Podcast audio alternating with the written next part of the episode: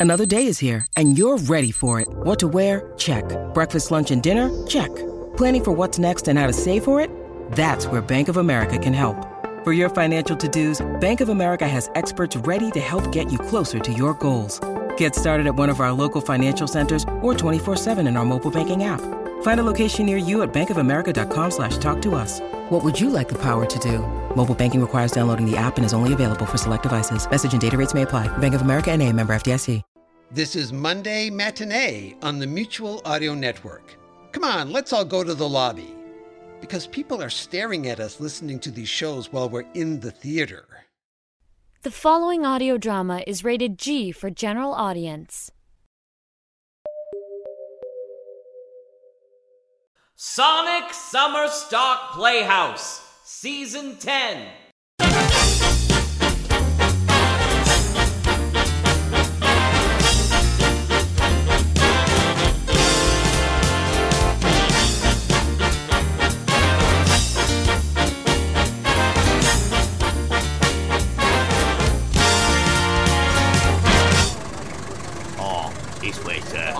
Good evening. Ha- have you seen David? I, I mean, Mr. Alt? Not yet, sir. Oh. This way, please. Oh, oh my goodness. Well, I, I had hoped to meet him here for the inaugural performance. It is the 10th season, you know. I had heard something of that nature, sir. As I said, this way, please.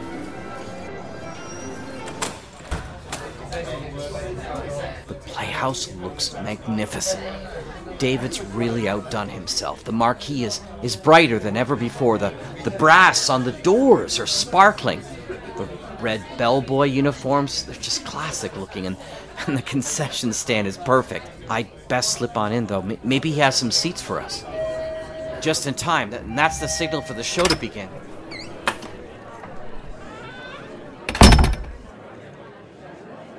The place is packed. I can't see him anywhere. Well, maybe during intermission. At least there's a lone seat here. Well, in tonight's inaugural performance, we have Pete Lutz and the Narada Radio Company opening the stage yet again. This time with an encore presentation from their previous stage shows of Fibber McGee and Molly and Candy Matson, Yukon 2 8209. That last one with an episode called The Black Cat Caper. And here we go with the first performance of the Sonic Summerstock Playhouse 2019. I'm so excited. Where's David?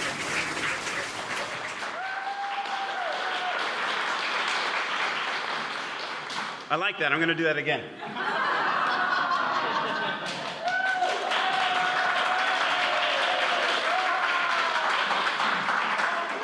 Thank you, thank you. Hold all applause for the next 30 seconds.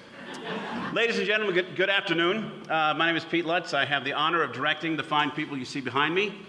In today's presentation, what you'll be seeing and hearing in this first segment are reenactments of two classic programs from radio's golden age. From the 1930s to well into the 1950s, the family radio was to American households what the computer, the TV, and the cell phone are today a source of news, music, and entertainment. Radio programming ran the gamut from comedy to horror, suspense and mystery to movie adaptations, adventures, westerns, science fiction, and, and more, even soap operas. There was truly something for every taste, for every interest. Radio was king in those days and enjoyed nearly 30 years of media dominance until television reared its ugly head in the 1950s.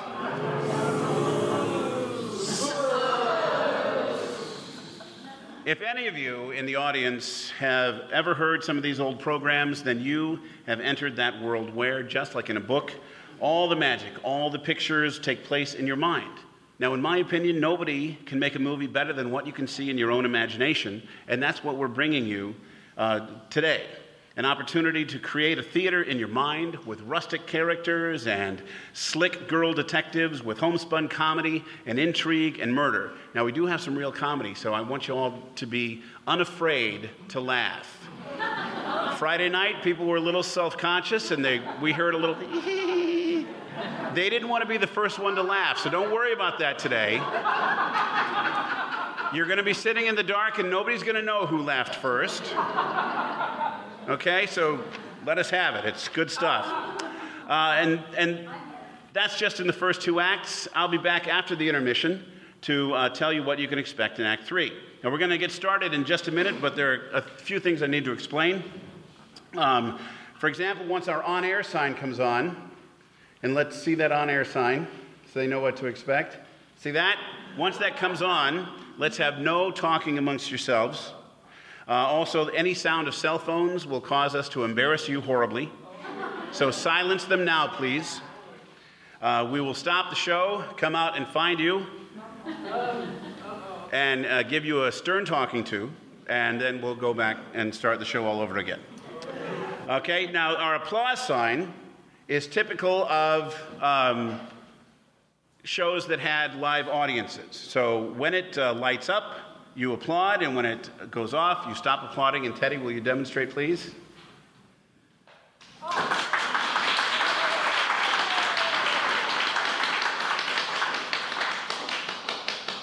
On my left is Dr. Ross Bernhardt, whose musical genius you'll be hearing throughout the program. Thank you, thank you. Thanks for paying attention to the sign. Very good. And from this table, you'll be hearing quite a few live sound effects, as well as a number of pre recorded ones. Uh, we hope you agree that music and sounds are just as important to our plays as the dialogue from the actors, and further hope you enjoy seeing how these sound effects are created. Well, all right, let's get started. On the bill for Acts 1 and 2 are a comedy, remember to laugh, and a mystery in that order. The mystery's kind of funny too. I think you'll enjoy it. Uh, thank you so much for joining us here at the beautiful Harbor Playhouse. On with the show.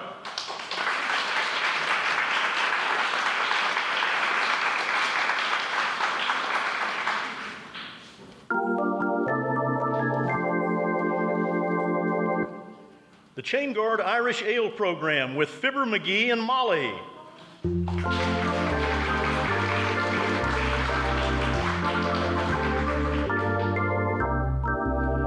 Jasper's Brewing, the makers of Chain Guard Irish Ale and Mudguard American Lager, present Fibber McGee and Molly, starring the Narada Radio Company and me, Harlow Wilcox. The script is by Don Quinn and Phil Leslie. Music by Dr. Ross Bernhardt. Jaspers wants to remind you that summertime is chain guard time. If you've got a cool, frosty bottle of chain guard in your fridge, why not go and get it? It's getting pretty close to sunset in many parts of the United States, and the gold and amber tones of Chain Guard Irish Ale are a perfect match for the colors of the sky right about now. Open up that brown bottle and pour out a cold, refreshing Chain Guard.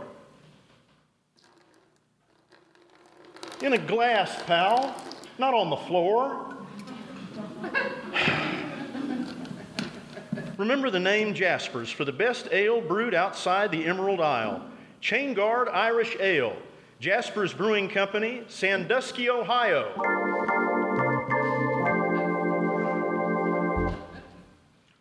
Well, the handyman about the house is at it again. Yes, with a hammer in his hot little hand and a bruise on his fat little thumb. He's fixing a few things. What was that? Window shade. He's fixing it. Oh. Well, as I was saying, the handyman is at it again as we join Fibber McGee and Molly.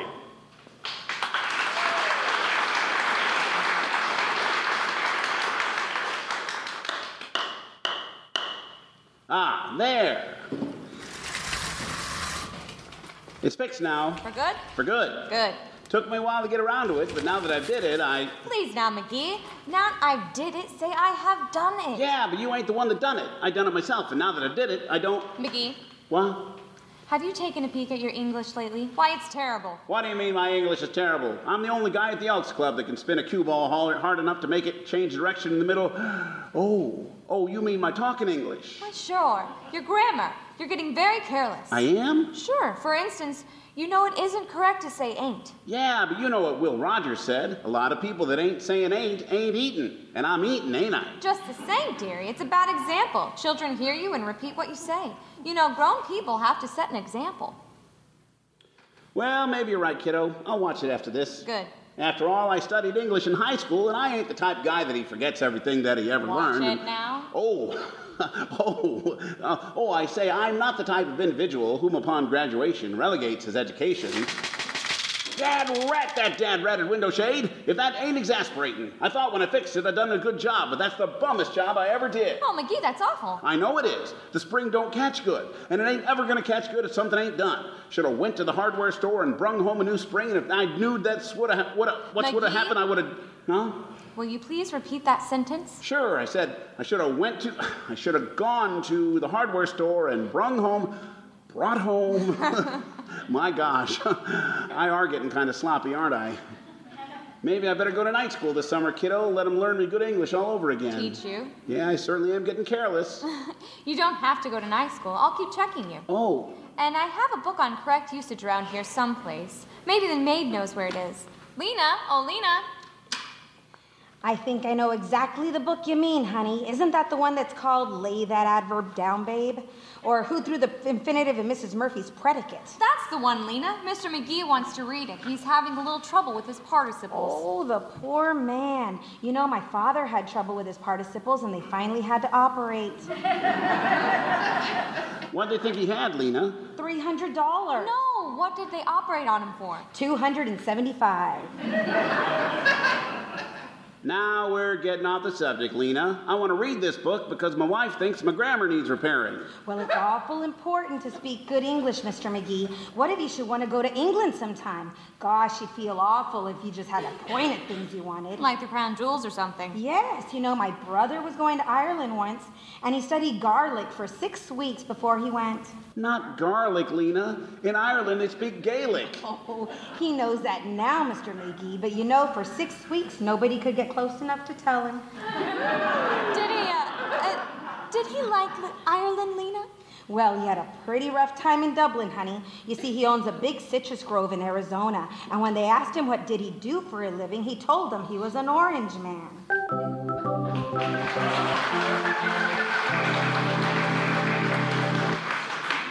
He raises walnuts now. Well, I'll try to find your book for you, honey.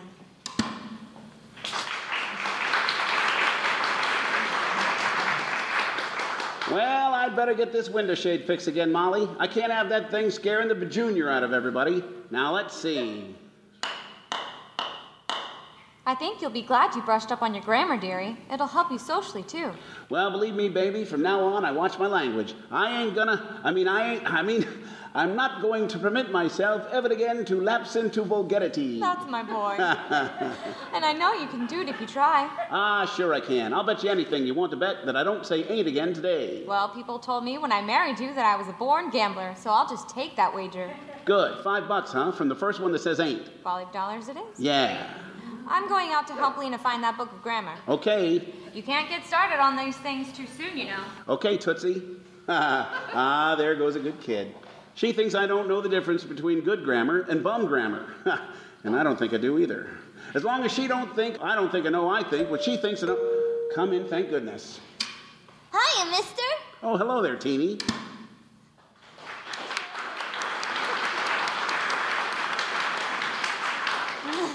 to what, my dear, must we attribute the honor of this unexpected visitation? Well, I was.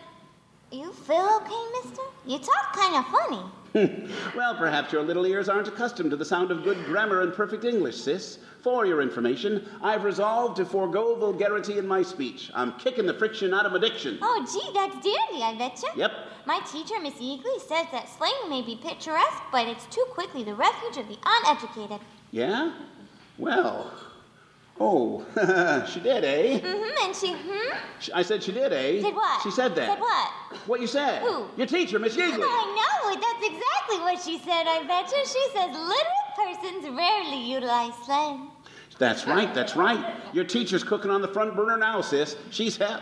As a matter of fact, I got a little bet on with, with my wife, sis, that I'll never say A-I-N-T again. I bet her five bucks. I'm pretty good in grammar, too, I betcha. Yeah?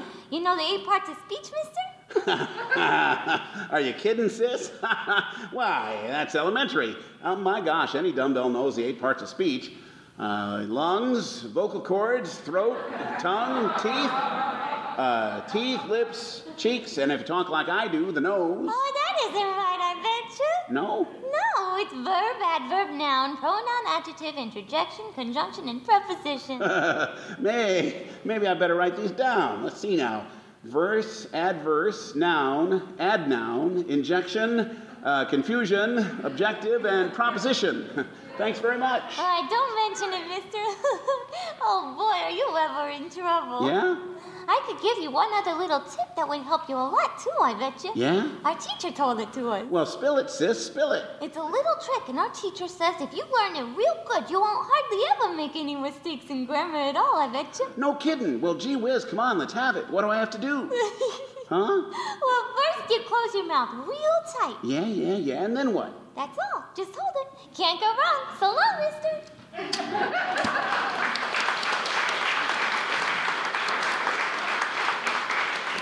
Still think that kid's a midget.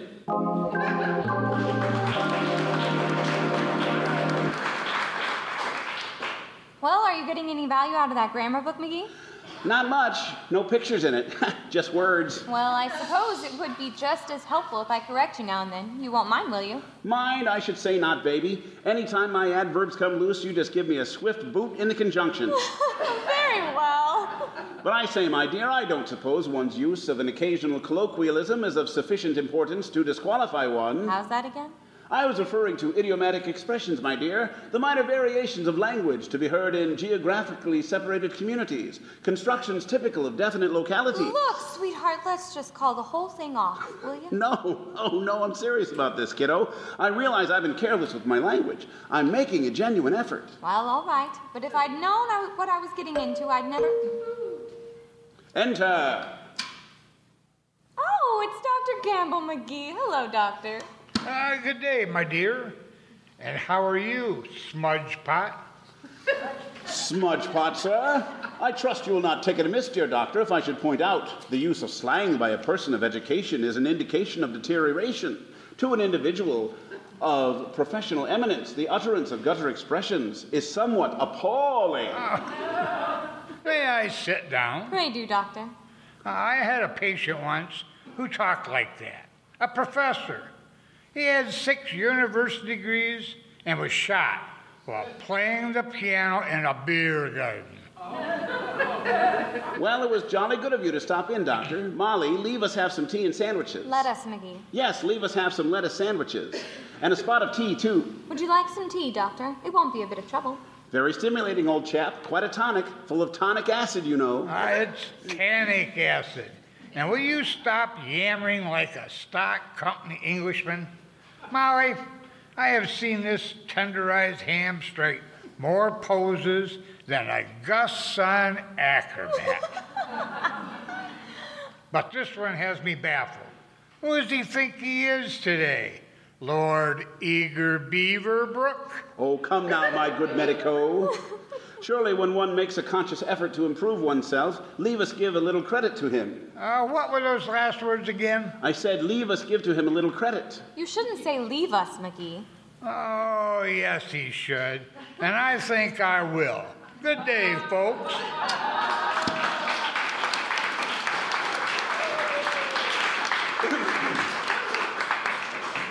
I say something wrong? Yes, Pet. Leave us do this or that is not correct. Huh? It should be let us, or allow us, or permit us. Oh, I see. Well, anyway, I haven't said that certain word. You mean? A I N T. I know, and I'm proud of you, McGee. If everybody was. Dad rat, that dad ratted window shade. If that isn't the most exasperating thing, I thought I had that fixed. I done it four times and I. Did it four times? Yeah, I did it four times. And if anybody thinks I'm going to spend all my time messing around with a screwdriver and a hammer trying to fix it, then. Hello, Molly. Hi, Hiya, pal. Hello, Mr. Wilcox. Good day, my boy. The door was closed, so I walked right in. Uh, we'd have left it open.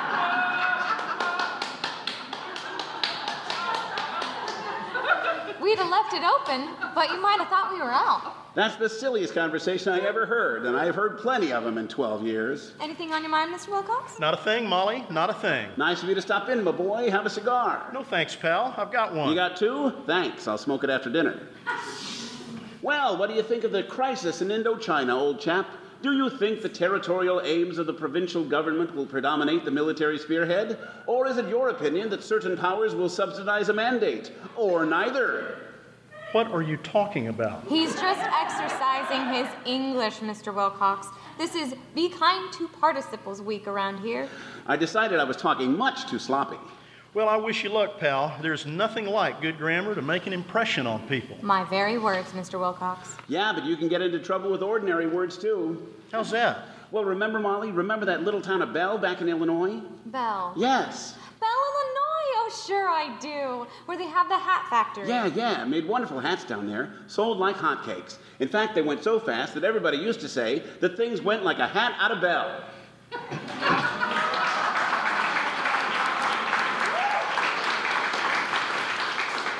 Ordinary words, but I always get spanked for saying them. I see what you mean. Well, I've got to be pretty careful with my speech, too, you know. Minute I make a mistake, Sandusky shoots me a telegram that curls my hair. Oh, so that explains it. I always thought you had a natural wave, Mr. Wilcox. I don't believe I ever heard you pull any bum grammar, Junior. No, I did once, long time ago. Yeah? It was awful. Mm-hmm. I said something about how Jasper's Chain Guard Irish Ale is the finest ale that money can buy for taste, value, and satisfaction. Nothing wrong with that. No, and then I said it not only provides the crisp, clean taste of Irish hops, but also gives you a sense of being back in old Erin. What was wrong with that?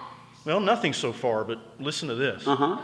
I said, for delightful taste, for the sparkling beauty of the dark brown bottle and golden amber ale color, enjoy Jasper's Chain Guard always.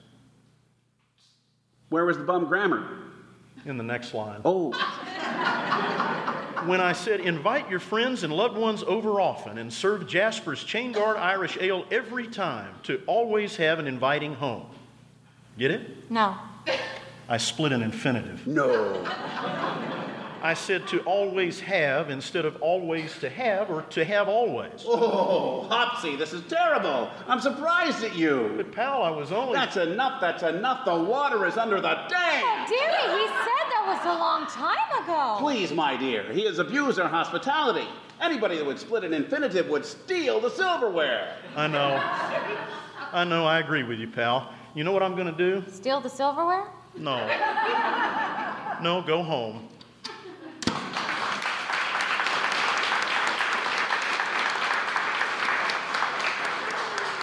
Wasn't that a little harsh, dearie? Splitting an infinitive is not a hanging offense, you know. Well, I'm not the type guy that is too quick to always condemn a man. Yeah, but you just split one yourself. What? I did? Gosh, is it that easy? I've been too hasty with Harlow, I guess. Well, I hope he forgives you. Yeah. Otherwise, we'll never see him again. At least till next Tuesday. Pull that shade down again, will you, McGee? Sure. It looks terrible. Sure.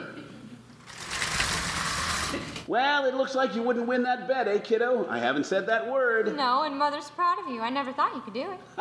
oh, my English is okay when I stop to think. It used to bother me when I was a young fella, but it never gives me no trouble now. Never gives me any trouble, McGee. You either? Well, it shouldn't bother nobody if they just stop to. Come in. Oh, McGee, it's Mr. Wimple. Come in, Mr. Wimple. Hi, Wimp. Hello, folks.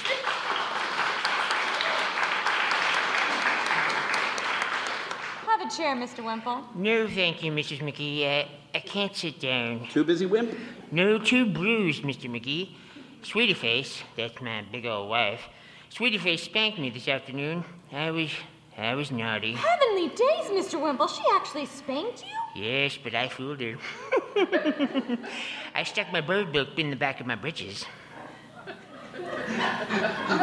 Your what, Wimp? My bird book. After my spanking, I found that two blackbirds, a bobolink, and a blue jay were badly battered. But, uh, uh, what brought this all on, Mr. Wimple? What'd you do? Oh, I guess I was a little bit mischievous, Mrs. McGee. Yeah? I, I never should have put that turtle in her girdle.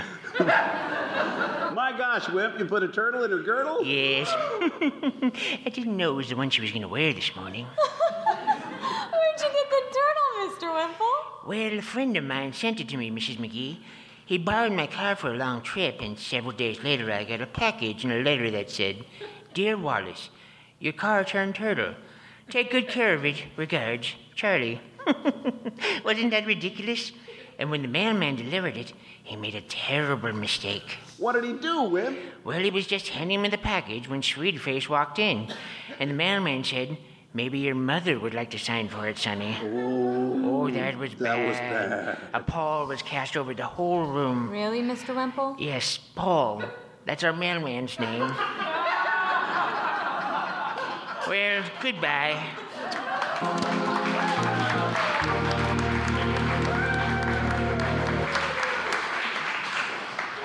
Hey, Molly. Yes, dearie? There's still a lot of things about grammar and English that I don't understand. Such as what? Well, I'm writing a letter to the House Committee of the Elks Club, see? Yes. I'm putting in a complaint because last Wednesday and last Thursday, while I was sleeping in a chair, somebody gave me a hot foot both days. So? Well, I don't know if I should say someone give me two hot foots or two hot feet. Well, that's simple, dearie. Just say Wednesday I was given a hot foot, also Thursday. Oh, good. Then that's the way I'll do it. Come in. Oh, it's Mayor La Trivia. Good day, Your Honor. Good day, Molly. Hello, McGee. How do you do, Mr. Mayor? Decent of you to stop by, you know. One is always glad to welcome one's old friends when one's old friends drop in on one. Uh, uh, uh, how true. If himself here seems a bit stuffy today, Mr. Mayor, don't worry about it. He's improving on his English. Really?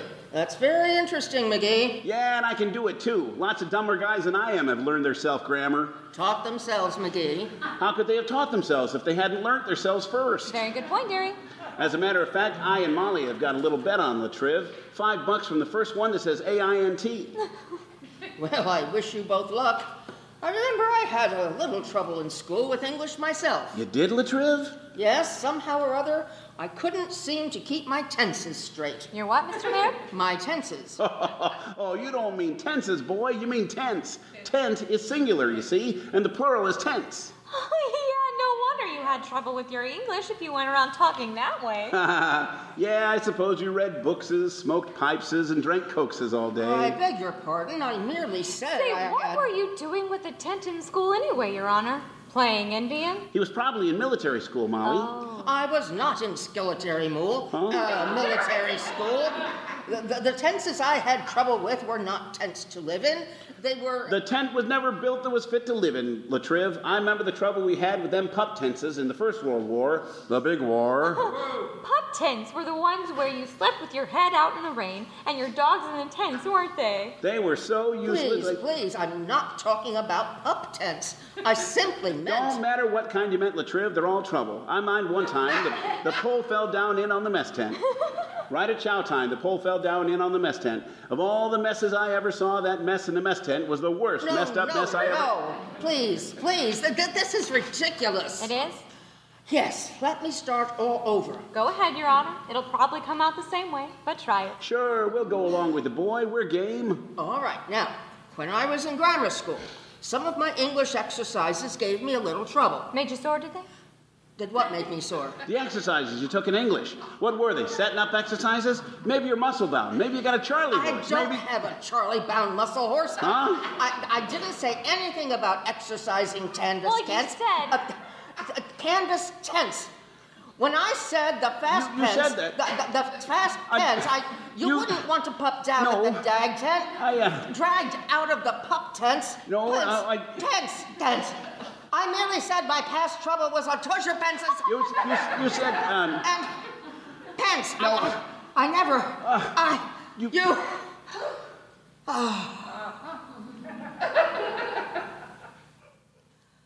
McGee, yes, boy? I'd like to know one thing. What is it, Your Honor? How did he ever get. That rat, that, that, rat, it should have been the most exasperating. Molly! What? You said the word, Molly. Oh. You said A I N T. Five bucks, please. Here you are, money well spent. Huh? Oh, what a relief. You ain't kidding, kiddo. Here's your dough back. It ain't worth the strain. Ain't it the truth?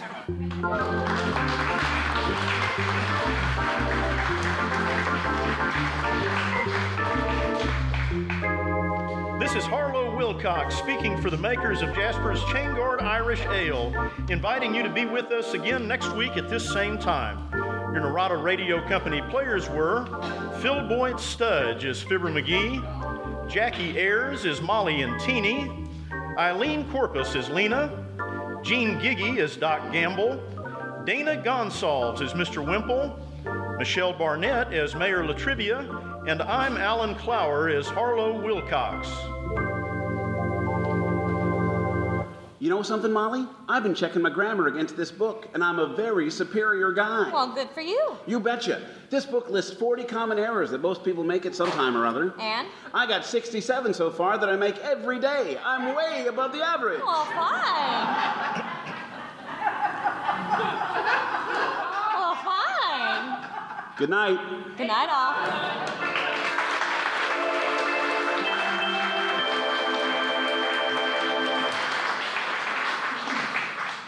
Friends, you've all heard tell of certain beer brands that age their product in old oak bourbon barrels, right?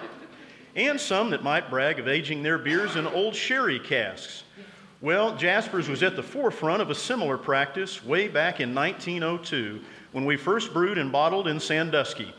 We can state with much pride that our Mudguard American Lager is aged in discarded steel Budweiser kegs. Yes, that's right. And our prize winning Chain Guard Irish Ale is aged in old rodeo clown barrels.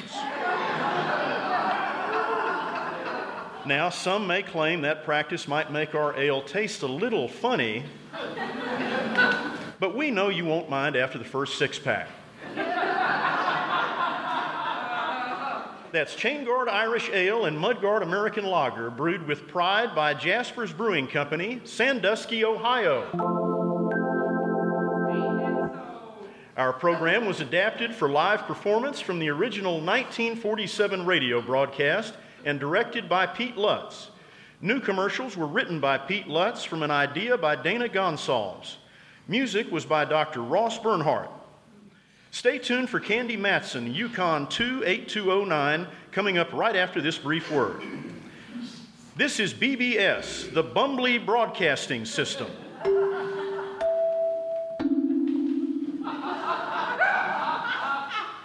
Hi, friends. This is Jerry and Tamara of the Narada Radio Company with a special offer from one of our sponsors, Crazy Crambone's Discount Warehouse in Sandusky, Ohio. Crazy Crambone is offering a truly nutty bargain at the old discount warehouse. He's just received a shipment of something that will appeal to owners of Chinese restaurants who are looking to save money, or just to people with an unusual sense of humor who want to entertain their dinner guests approximately 17 cases of slightly irregular fortune cookies. Um, uh, uh, what makes these fortune cookies slightly irregular is the actual fortune messages inside, which seem to have been placed there by a disgruntled employee of the factory that made them. I have a few samples here. Um, uh, you will soon be hit by a number five bus and spend several weeks in the hospital. Uh, another one says, um, Love will always find the person sitting across from you on a number five bus. Okay, um, and this last one, which reads A coworker will steal your ideas and use them to gain a big promotion.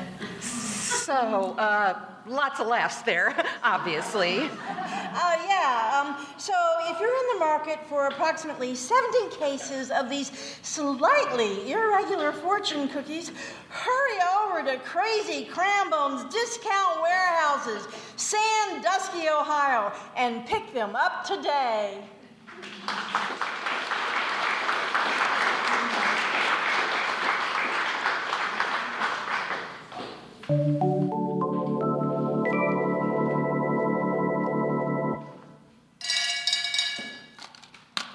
Hello, Yukon 28209? Yes, this is Candy Matson. Candy,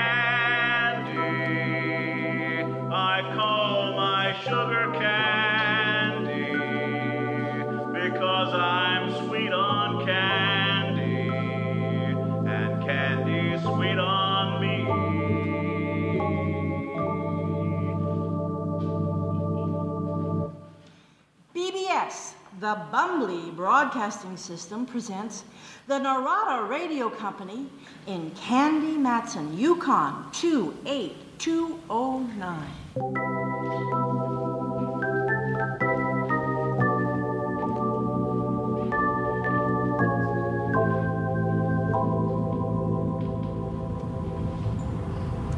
Well, that was a pleasant afternoon, Rembrandt, dear. Pleasant but unprofitable. As many times as I've been to the horse races, I never seem to have the gumption to quit when I'm ahead. Like Damon Runyon once said, horse players die broke. I'm also reminded of that old song Horses don't bet on people. But the scenery was lovely. I enjoyed it. Yes, Golden Gate Fields is a beautiful park. Why are you headed up into the Berkeley Hills, Candy? I wanted to avoid traffic on the East Shore Highway this time of afternoon. And two, I just had a thought. Bully for you. So few people have them anymore. What might the idea be? I know a cozy little spot to eat over in Lafayette. How would you like to have dinner there instead of town? Splendid girl. Sounds delightful. My, this is rather foreign country up this way. Yes, the real estate boys haven't caught up with it yet. Wait till they see the results of the recent census. Homes will be sprouting all over those hills like the poppies are now. Help! Help me, please! What was that? It came from back there, Candy. Must be from that house. It's the only one around here. Come back! Help! Help! Yes, it is that house. Let's find out what this is all about, Ducky.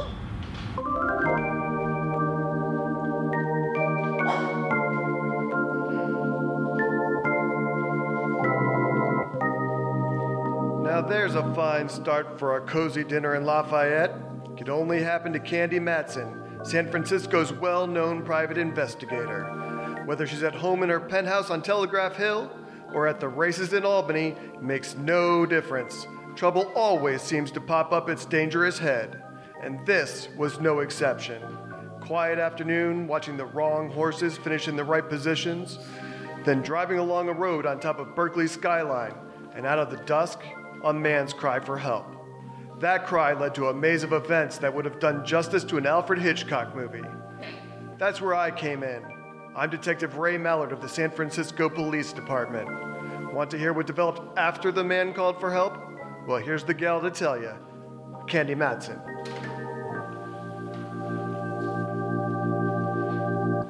What was that the man said about a maze of events? Well, just to pick a word at random, it was murder. More things happened later, but what happened firster was that I stopped the car, turned around, and drove back to the house where the man had called out. Walking in, we saw by an open window a man on his knees. Thank you. Oh, oh, thank you. It's a heart attack. Quick, Rembrandt, help me get him on the couch. Surely.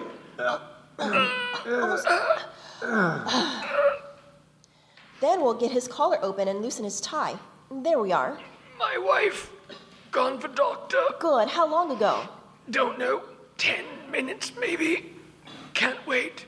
Too late. Here, take this envelope. Deliver it. Deliver. Take it easy. Don't try to talk. Save all the strength you possibly can. It's important. Must talk. Must. I've got his tie off, Candy. Yes. Never mind his collar, though. It won't do him any good. Not now. Candy, you don't mean he's. He's dead. I'm afraid so. I can't feel any pulse. This is a fine kettle of smelt. How do we explain this, Dove? The only way to explain it. Just tell what happened the way it happened. Who'll believe that we were just driving along a lonely road, heard this chap call for help, went to his aid, then had him expire gracefully half a minute later? It's too bad, Candy. The truth is always hard to swallow, Rembrandt. Well, this is cozy. What do we do now? Leave. Report it to the police and be on our way. There's nothing we can do by hanging around. We could stay and console the widow when she returns. No, I hate scenes like that. She'll cry, then I'll cry, and I'll feel miserable for a week. Come on, Ducky, let's go. You aren't forgetting the envelope, are you? No, that was the request of a dying man. I'll follow through with it. Yeah! Oh! Rembrandt, what's wrong? It startled me. A black cat just ran across the doorstep in front of us. Now, don't start a thing like that. A cat's a cat, whether it's black, green, or beige.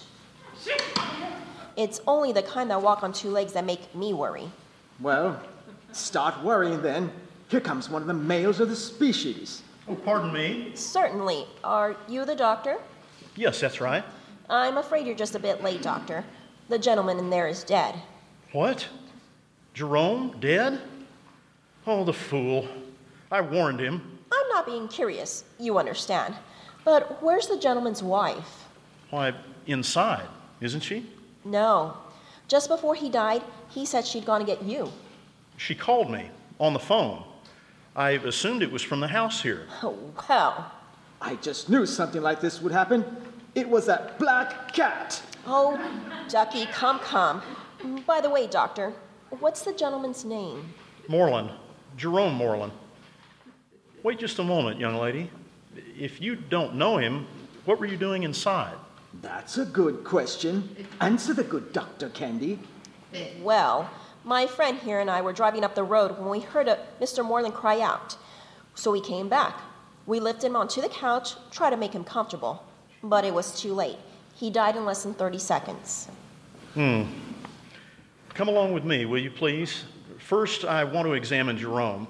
Then I'll have to have some information from you for my reports. We went back inside the house, and the doctor busied himself with whatever doctors busy themselves when they examine a corpse. When the medic finished asking us his questions, he excused us. We gave up the idea and did dinner in Lafayette, drove back across the Bay Bridge, and ate at a place in Chinatown. And all the time I had one tiny, gnawing thought in the back of my head. What had happened to Moreland's wife? When one's husband is dying, you don't stop off for a pound of hamburger and call the doctor from the butcher shop. After dinner, Rembrandt, who had been silent, spoke up.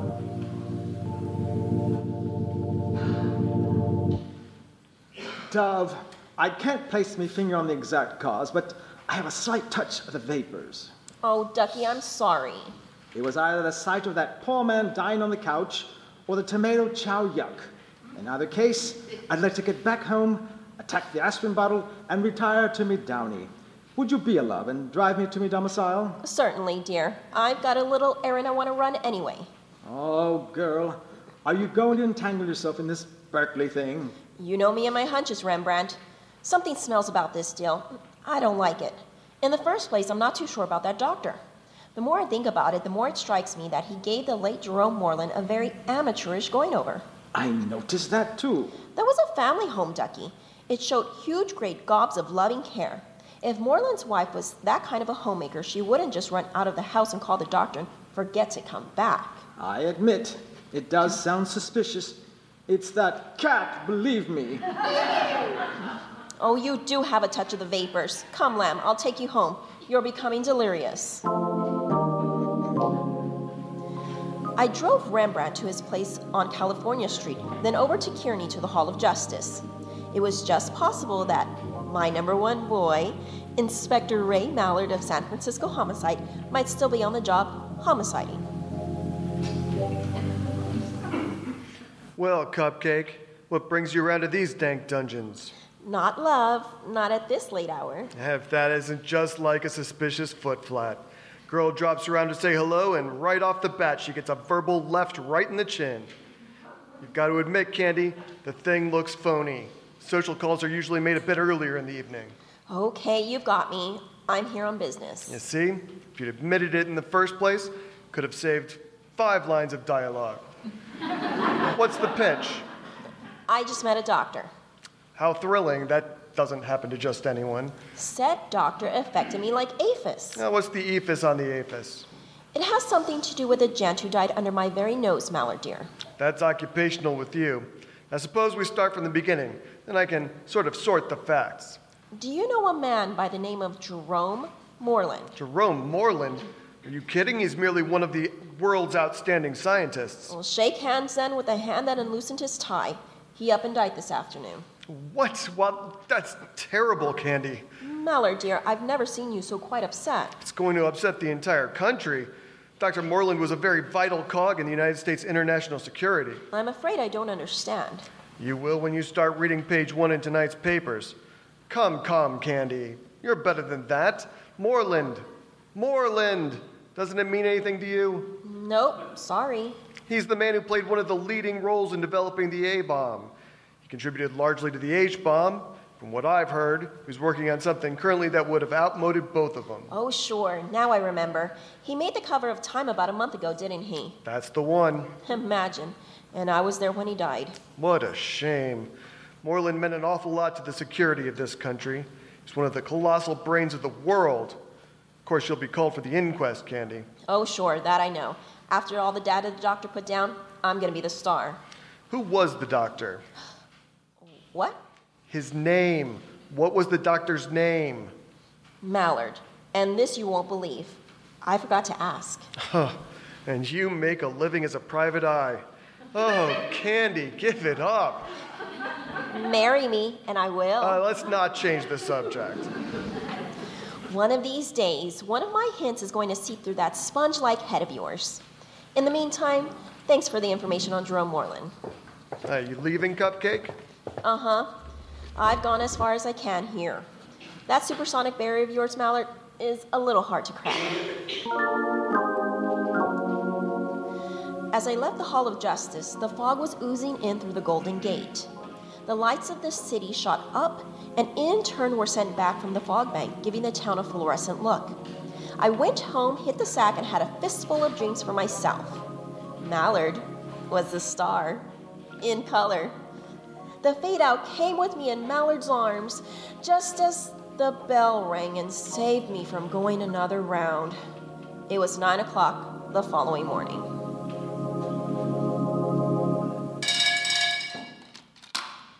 Hello, Yukon 28209?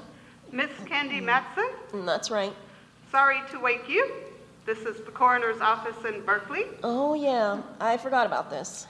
You'll have to appear at the inquest of Dr. Mm-hmm. Jerome Moreland this afternoon at 1 o'clock. This office. Okay, I'll be there. Thanks. Quite all right. That definitely was the end of Mallard in color. So I got up, showered, dressed, and started applying the lipstick. And that's when I remembered the letter the good Dr. Moreland had entrusted to me. The envelope was addressed to Hans Mittelstadt, Snug Harbor Hotel, Embarcadero, San Francisco. A short while later, I picked up Rembrandt and drove over to the coroner's office in Berkeley. I testified, then Rembrandt, then the doctor we had bumped into the day before. Still, no Mrs. Moreland. That to me was the major issue in the whole deal. The only opening left was Hans at the Snug Harbor Hotel on the waterfront in San Francisco. That's where I went.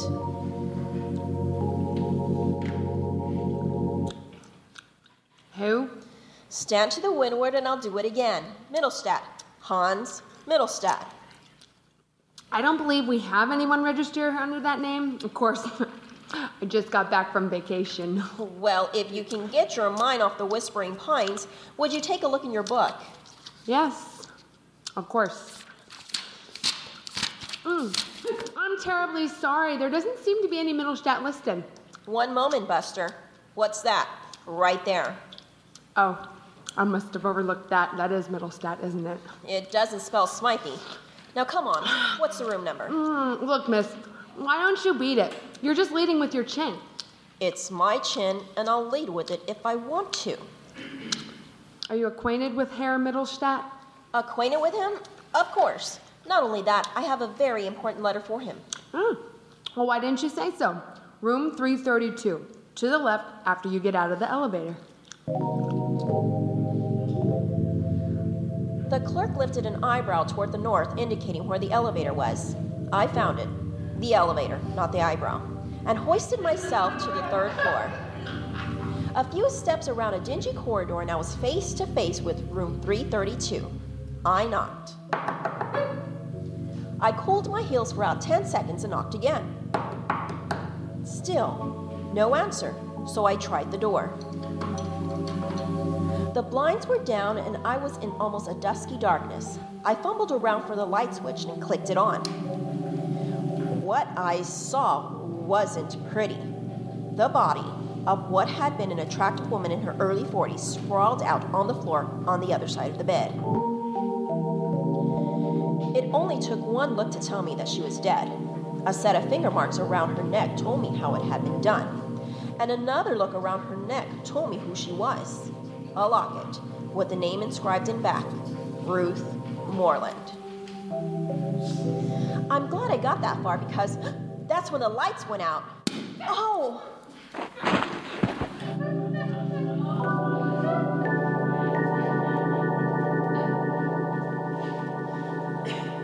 I floated through space for an eon or two. Then vaguely, something came into audible focus. A voice. A familiar voice. Yes, it was Mallard. At first, he sounded as though he were coming from a deep well. Hmm, So that's where I was. Then his voice changed. Been out long enough. Come on, Cupcake. Get with it. I'm tired of having to hover over you like a duenna. So you've got a lump on your head. Got normal work to do. The lights came back on. Mallard stopped spinning around, and I saw where I was a cot in an emergency hospital. That's the girl. Hi, Mallard. What happened? Supposing you tell me. Mm. I would if I, I could, but I can't. I know I got smacked, though. That's for sure. You could use that knob on your head for a bookend. How did I get here? Seems whoever tapped you on the noggin didn't want it to take permanently. Room clerk at a joint called the Snug Harbor phones the police to come and pick up one limp tomato named Candy Matson and one very dead tomato name of Ruth Moreland.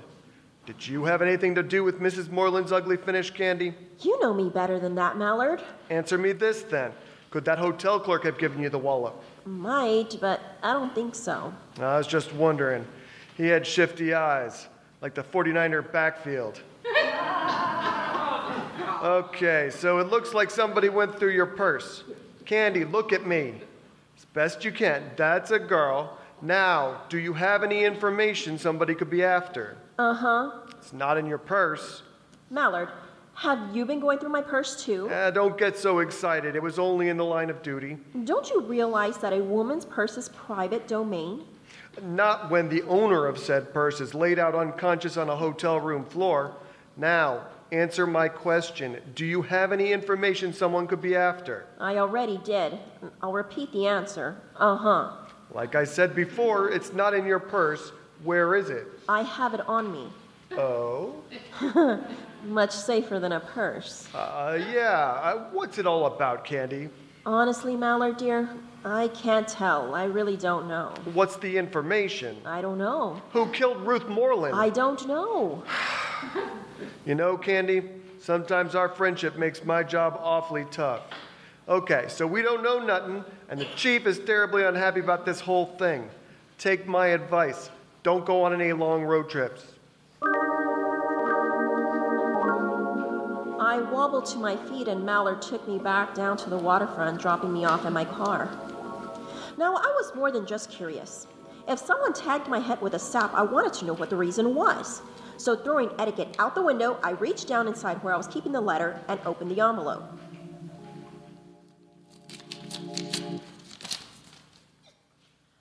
Addressed to Hans Mittelstadt, it read Too many after Formula 12K have decided on this method. In case my heart goes bad, you will receive this. Look for caller on Jake. Keep up the good work, Jerry. Now,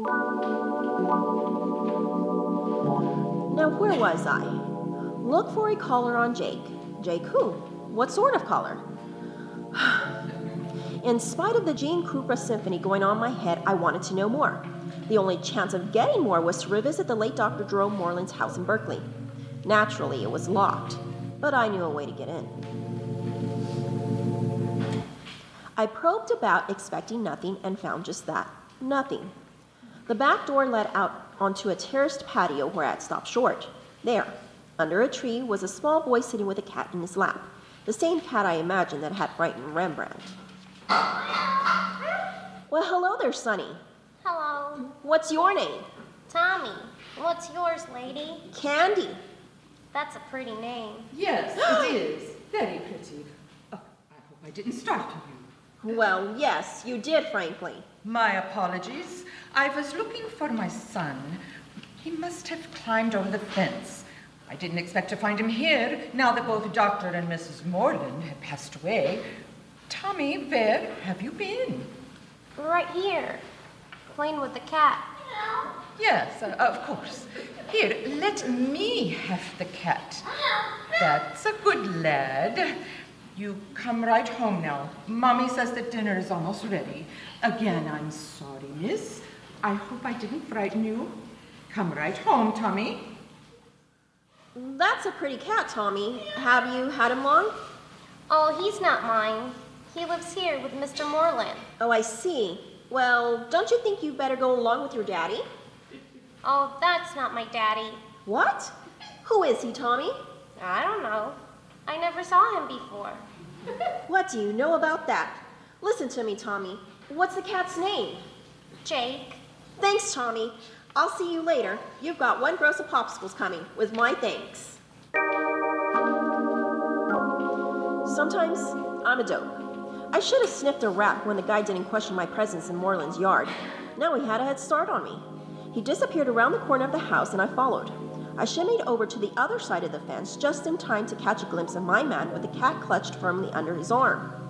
He was running down the back lot out to the front where he obviously had a car waiting. I saw I'd never be able to head him off on foot, so I ran back the way I came in, found my car, and whipped around to the other street. Empty. It was a one way street, so I followed, taking what I thought would be the same course as my quarry. I must have gone about 15 blocks when all of a sudden I was confronted by one, a crowd, and two, a couple of very messy looking cars embracing each other head on.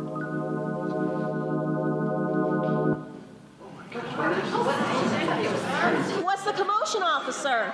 Take a look. I shouldn't have to explain that. Quite a tangle. Anyone hurt? Yeah, the lady in the sedan is pretty badly banged up. The guy in the coupe is dead. The guy in the. That's him! What? Do you know him? I. No. Uh, was there any sign of a cat? A black cat with white paws? Have you been drinking, lady? No, officer. That man had a cat with him. I haven't seen any cats, and I was only a block away when I heard the crash. Then Jake's bound to be in the vicinity. Excuse me, officer. I've got to see a cat about a man. I got out of the car, left the officer with his mouth open and arches flat. Thinking the way a cat might, I was able to find Jake in five minutes. I picked him up, got back in the car, and drove over to the Hall of Justice in San Francisco. I found Mallard sitting at his desk going over some papers. I walked in, plopped Jake the cat right in front of him. What the? Get that thing out of here, Candy. What's the matter, Mallard, dear? Is the great bold foot flat scared of cats? It, it doesn't look dignified. Get him out of here. Uh uh I've got a hunch Jake is a very valuable cat. He belonged to the late Dr. Jerome Moreland. What are you up to, Candy? See that collar around Jake's neck? It has a little container on it. Pry it open, Mallard. I think we'll find something. Hmm. It's a solid little thing. Wait a minute.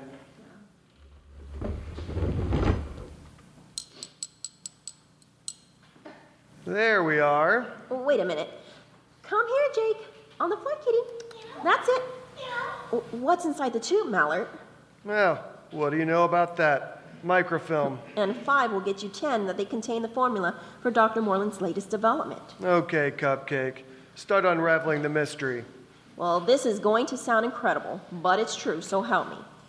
Just before Dr. Moreland died on the couch, he gave me an envelope addressed to Hans Mittelstadt, Snug Harbor Hotel, Embarcadero, San Francisco waterfront. That, if you recall, is where I got smacked over the head by Herr Mittelstadt himself. Maybe he'd read in the paper about me being President Moreland's demise. Maybe he'd figure Moreland had given me something to pass on, so he whacked me on the beanie and went through my purse. Uh, I'd like to have a talk with that guy. Mm, it's too late, Mallard. He's busy atoning for his sins. He was killed this afternoon in a car crash in Berkeley. Oh, that saves me a spot of work. I don't like guys who go around slugging my favorite private eye. when I got home, I decided to look at the message inside the envelope. I figured that if I was going to get my skull cracked, I was entitled to snitch a look, right? The meat of the thing indicated that Set Mittelstadt was to look for the collar on Jake. That left me nowhere, Mallard, until I got to thinking about something Rembrandt had seen earlier. It was a cat. A little boy told me the cat's name was Jake. That cat carried vital information in that thing on his collar. Just how vital remains to be seen when you have your boys enlarge that microfilm. Yeah, you're right. It is incredible, Candy. How about Mrs. Moreland? How did she figure in the deal? The way I get it is this Moreland and Mittelstadt were working together. Moreland had recently finished his formula. He'd been working night and day. That's probably what brought on his fatal heart attack. In his type of work, he trusted no one except Hans Mittelstadt. A bad trust, as Mittelstadt was probably a for- foreign agent, here for the express purpose of stealing the formula from Moreland. He became impatient, snatched Mrs. Moreland on her way to get the doctor, and interrogated her in his hotel room. She wouldn't tell him where Moreland kept his records. So, in a frenzy, he choked her to death. And that was when I walked in, mm, shortly after. Yeah, could be, Candy, could be. These spy boys are tough cookies. Yes, but not especially smart. If he'd been patient, I'd given him that information willingly, according to Dr. Moreland's dying request. Isn't that irony for you? That's right. Poor dope was built by his own chicanery. As it was, he almost got away with it. If it hadn't been for that car wreck, he'd been off and running back to his comrades. And I use the word deliberately. well, Candy, I've got to admit, you used your head on this one. I most certainly did. I've still got the lump. Come on, Mallard. Knock off for a little while. You can buy a girl a Gibson. A Gibson? Sure, you got one coming. And while we're at it, one big bowl of milk for Jake. Straight.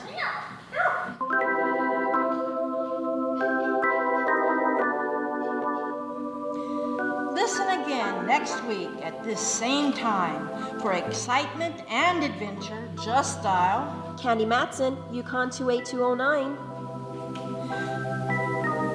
Heard tonight were Ebony Rose as Candy, Joe Martinez as Rembrandt, Dana Consalves as Moreland, Alan Clower as the Doctor, Christian Ferris as Mallard, Teddy Giggy as the coroner and the cop, Jessica Matthews as the clerk, Diana De Hoyos as Tommy, and Jerry Eliff as Middlestadt. The program was written by Monty Masters and was originally broadcast in 1950 on NBC Radio. Tonight's performance was adapted for live performance and directed by Pete Lutz. Dr. Ross Bernhardt was heard at the organ, and this is Tamara Merson Wren speaking. This is the BBS, the Bumbly Broadcasting System. We will pause in our evening's festivities for a 15 minute intermission after this important announcement.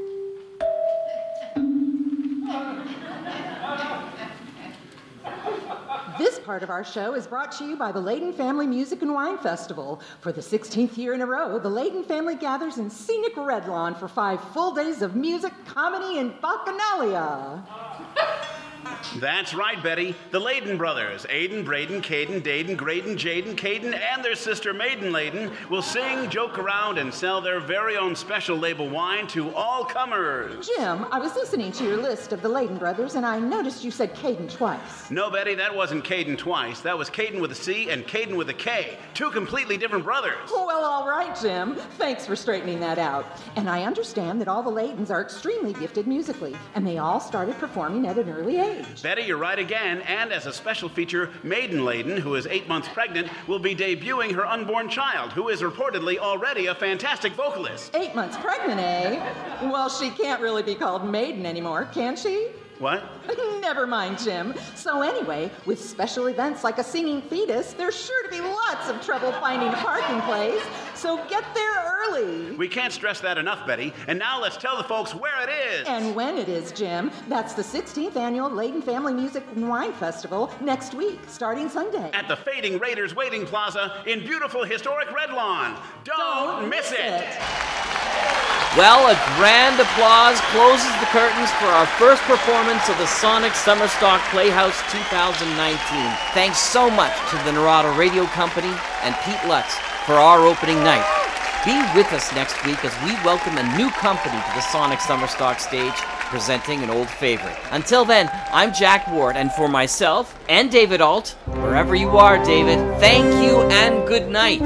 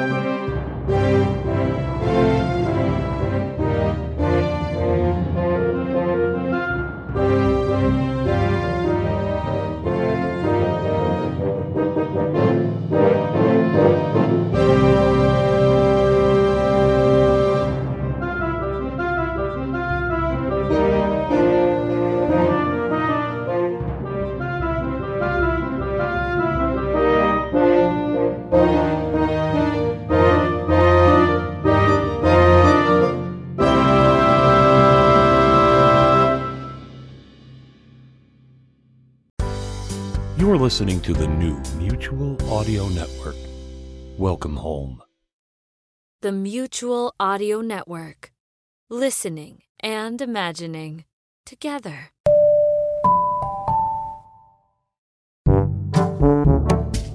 Hey, Billy, why do you look so down? Aw, Dad, I got a computer, a PlayStation, and a barn full of iguanas, and I'm still bored. Gee, Billy, when I was your age, I would read lots of stories in pulp magazines. Oh, with stories of weird adventure and fantasy, horror, satire, and lots of action. Wow, that sounds great, Dad. Yeah, I sure wish there was something like that right now. there is, Daddy Ho! Who are you? I'm Dr. Mary Von Rocksprocket, host of the Twisted Pulp Radio Hour. And now there's.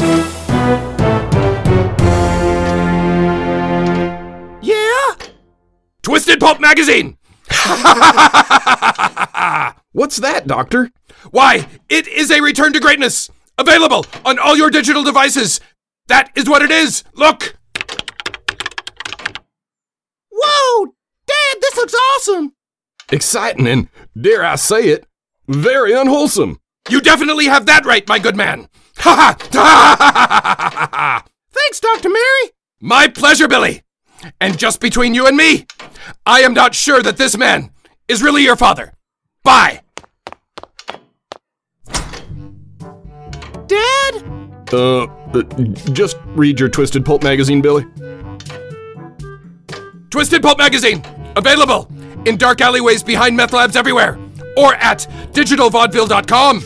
That is D I G I T A L V A U D E V I L L E dot com.